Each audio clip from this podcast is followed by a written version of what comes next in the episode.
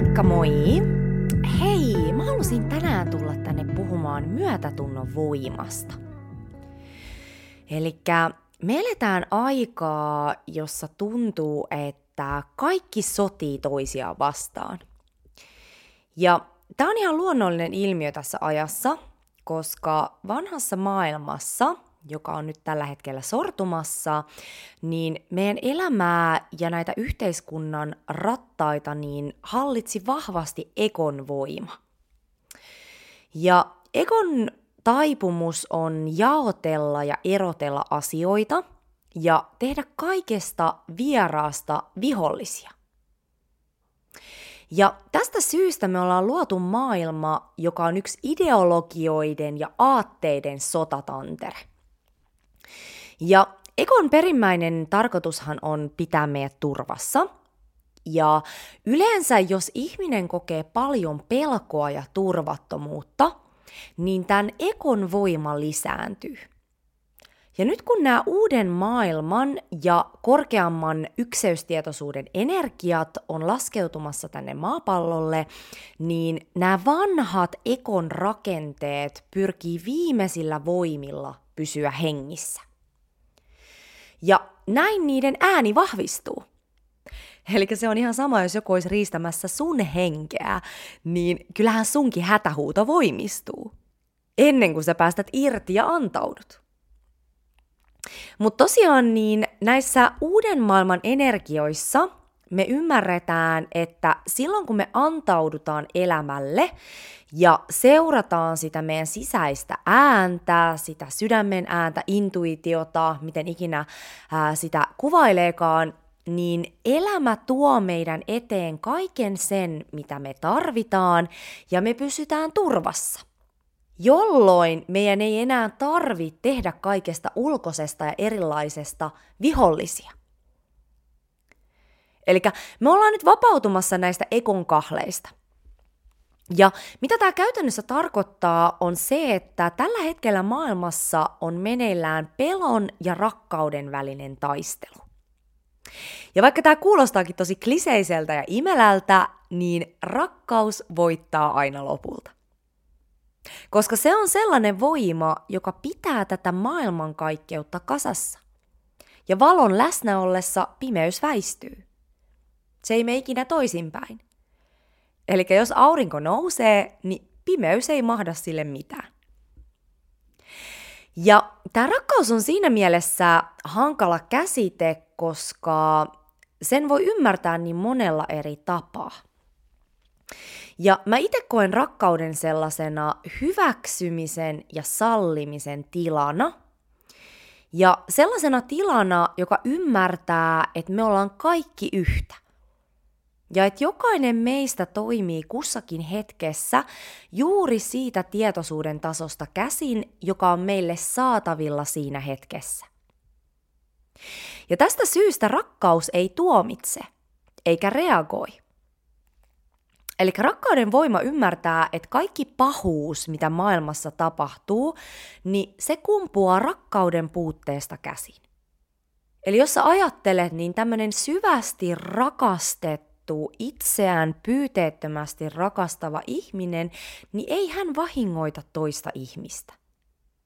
Eli toisten vahingoittaminen on kutsuhuuto rakkaudelle.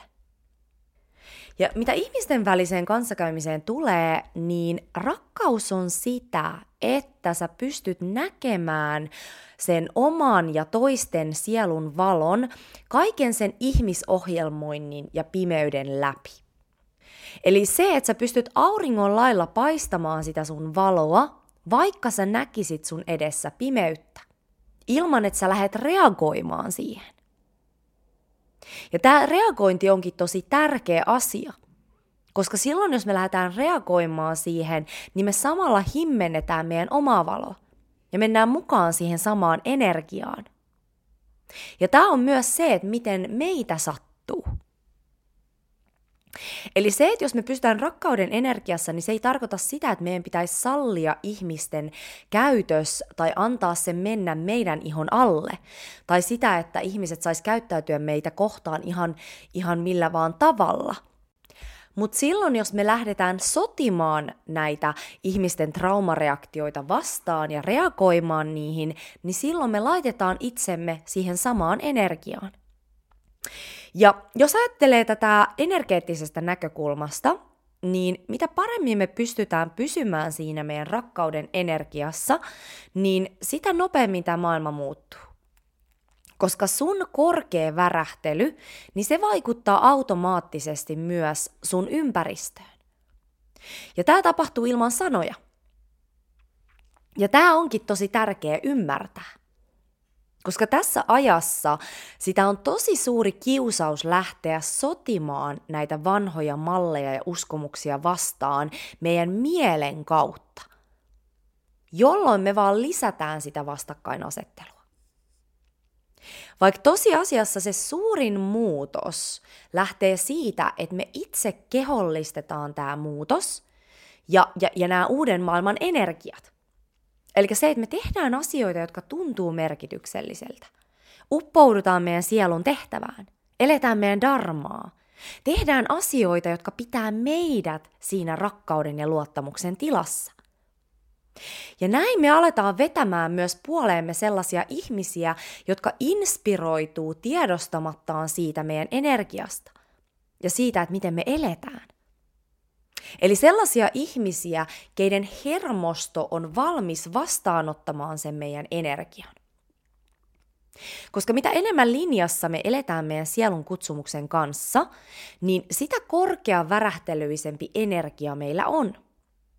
Eli tämä voi ajatella vaikka tällaisena vahvana sähkölatauksena, ja jos sä alat tuputtamaan sun elämää ja sun maailmankatsomusta ja sun energiaa väkisin sellaiselle ihmiselle, joka on vielä siellä oman henkisen matkan alussa, niin hän saa tämmöisen sähköshokin. Koska tämä sun energia tuo niin kerta rytäkällä pintaan kaiken sen pimeyden, mitä hän ei ole vielä itsessään käsitellyt. Ja, ja tässä me tullaankin tosi mielenkiintoiseen aiheeseen – Eli niin kuin mä alussa sanoin, niin ekon tarkoitus on ollut pitää meidät turvassa. Ja silloin kun ihminen kokee turvattomuutta, niin tämä ekon valta lisääntyy. Ja tästä syystä myös tämä korona-ajan pelkolietsonta niin sai meidän kansan jakaantumaan tosi radikaalisti kahteen osaan.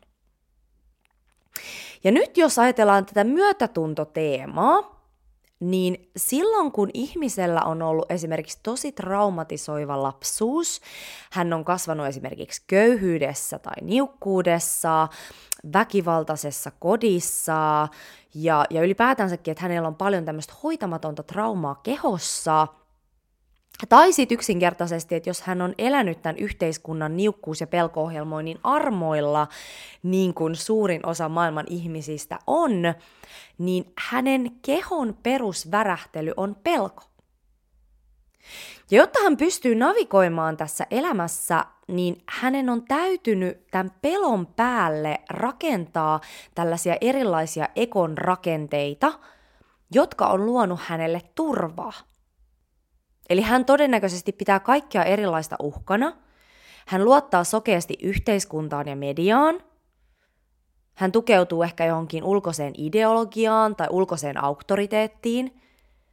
Koska silloin kun me eletään pelon vallassa, niin meidän on tosi vaikea kuulla sitä omaa intuitiota. Ja tämä on myös se syy, minkä takia meille syötetään yhteiskunnassa jatkuvasti tällaisia kauhuuutisia – koska ne tekee meistä helposti manipuloitavia, koska ne saa meidät pelon val- valtaan. Eli pelkohan on tosi väkevä tunne, koska se liittyy hengissä selviytymiseen. Ja silloin kun meillä on pelkoa, niin me ei voida oikeastaan keskittyä mihinkään muuhun. Ja silloin myös, jos ihmisellä on paljon pelkoa kehossa, niin hän pyrkii kaikin keinoin elämässä välttämään asioita, jotka voi triggeröidä tätä pelkoa. Ja jotta ihminen pystyy elämään tämän pelon kanssa, niin hän alkaa tosiaan rakentamaan omaan elämään tällaisia erilaisia turvamekanismeja. Hän luo itselleen tietynlaisen maailman kuvan, joka tuo hänelle turvaa. Ja yleensä tähän elämäntyyliin liittyy vahva kontrolli, Toisilla se voi olla pakonomainen työskentely tai suorittaminen. Joillekin se voi olla tällaiset kapeat ideologiat, kiihkouskonnot, lahkot ynnä muut, tiedeuskovaisuus, mediauskovaisuus, tämänkin voisi laittaa ihan käsitteeksi, ja, ja, ja näin poispäin. Mutta se, että muodostetaan tällainen tietynlainen turvakehikko, joka yleensä ei tule sieltä sisältäpäin, vaan se tulee ulkoapäin.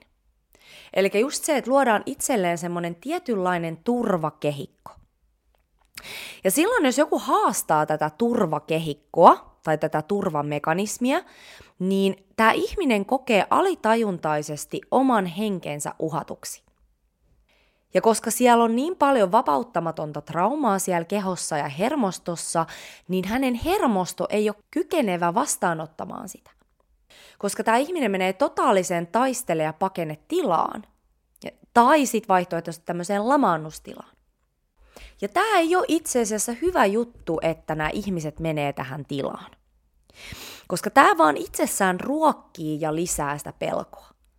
Ja tästä syystä tällaisten todella traumatisoitujen tai ohjelmoitujen ihmisten tökkiminen vaan lisää sitä pelkoenergiaa meidän maailmassa.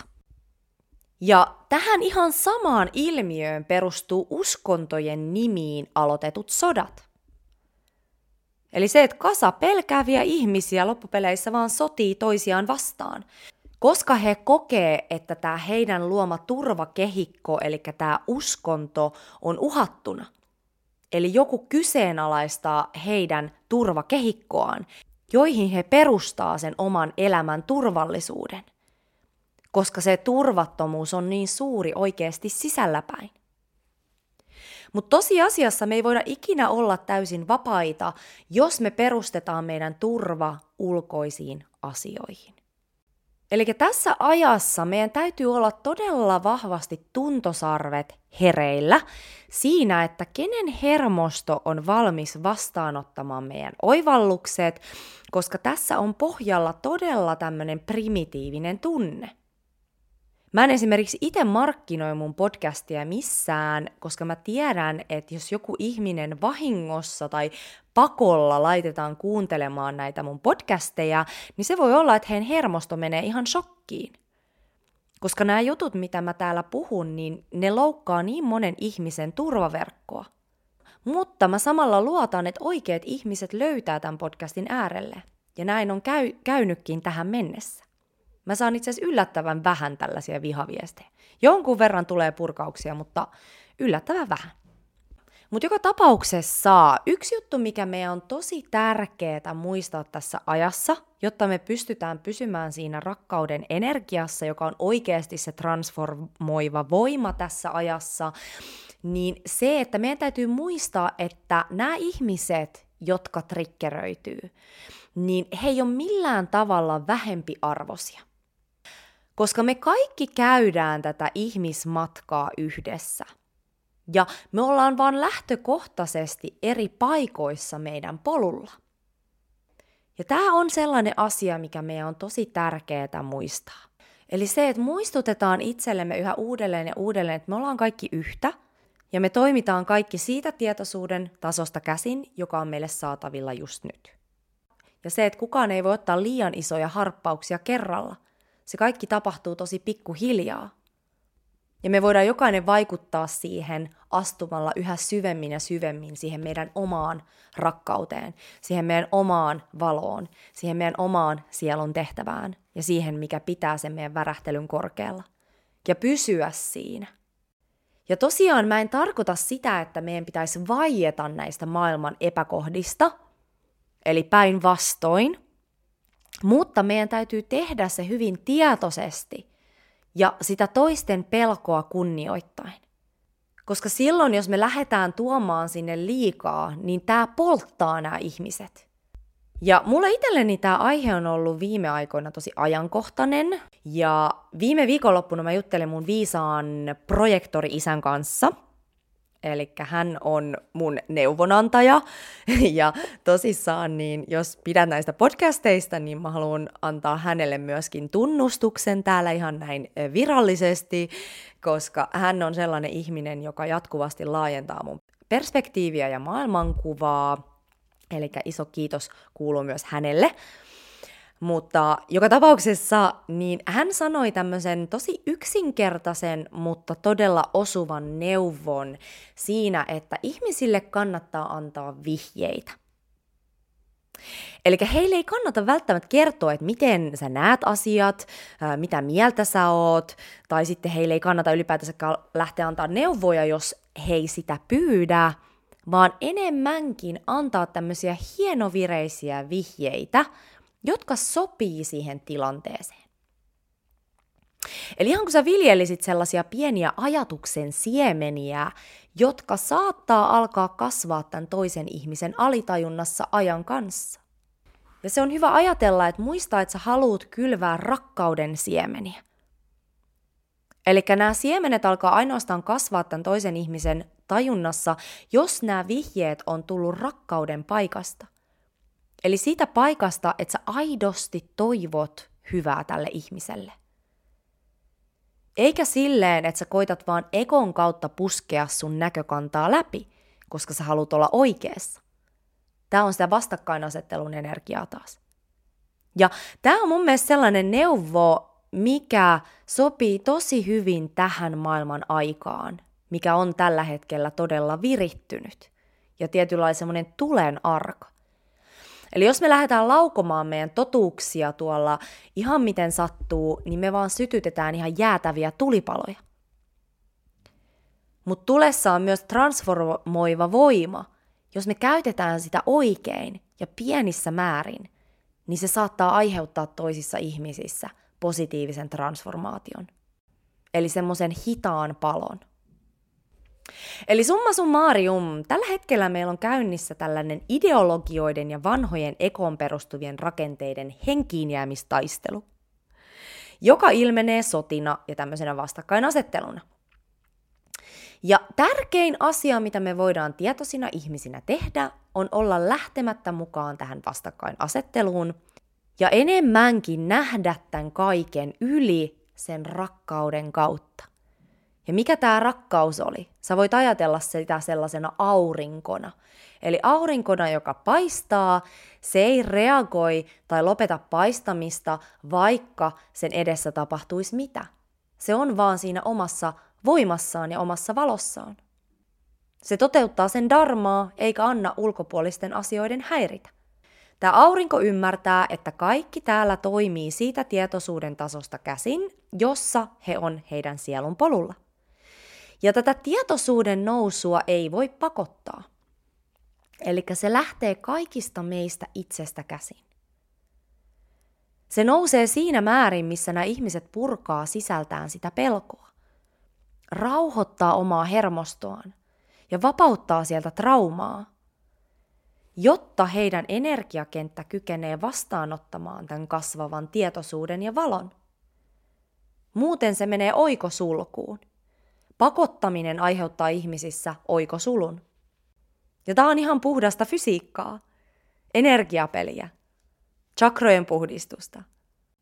Eli me, jotka tehdään tätä sisäistä työtä ja ollaan käyty tätä matkaa jo vähän pidemmän aikaa läpi, niin meidän tärkein tehtävä on pysyä siinä meidän omassa valossa, eli siinä rakkauden energiassa.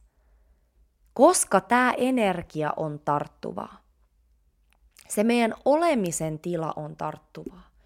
Se, että sä elät sun sielun totuutta, sun darmaa, se on tarttuvaa.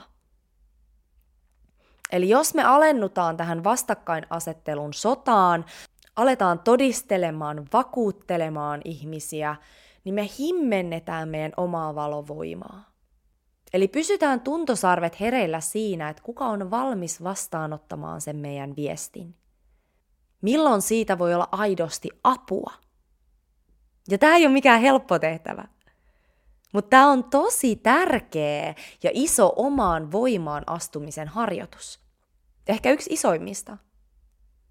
Eli se, että olla reagoimatta niihin asioihin, jotka ei kumpua rakkaudesta tai totuudesta käsin. Pätee sekä itsessä että muissa. Pystytkö sä erottamaan sen? Mikä kumpuaa rakkaudesta ja totuudesta käsin? Mikä kumpuaa pelosta ja egosta käsin? Kummalle sä haluat antaa sun energiaa? Hyvä. Hei, me käydään tällä hetkellä kollektiivisesti taas aikamoisia energioita läpi. Ihmiset kokee todella isoa transformaatiota. Täällä on paljon erilaisia energioita ilmassa.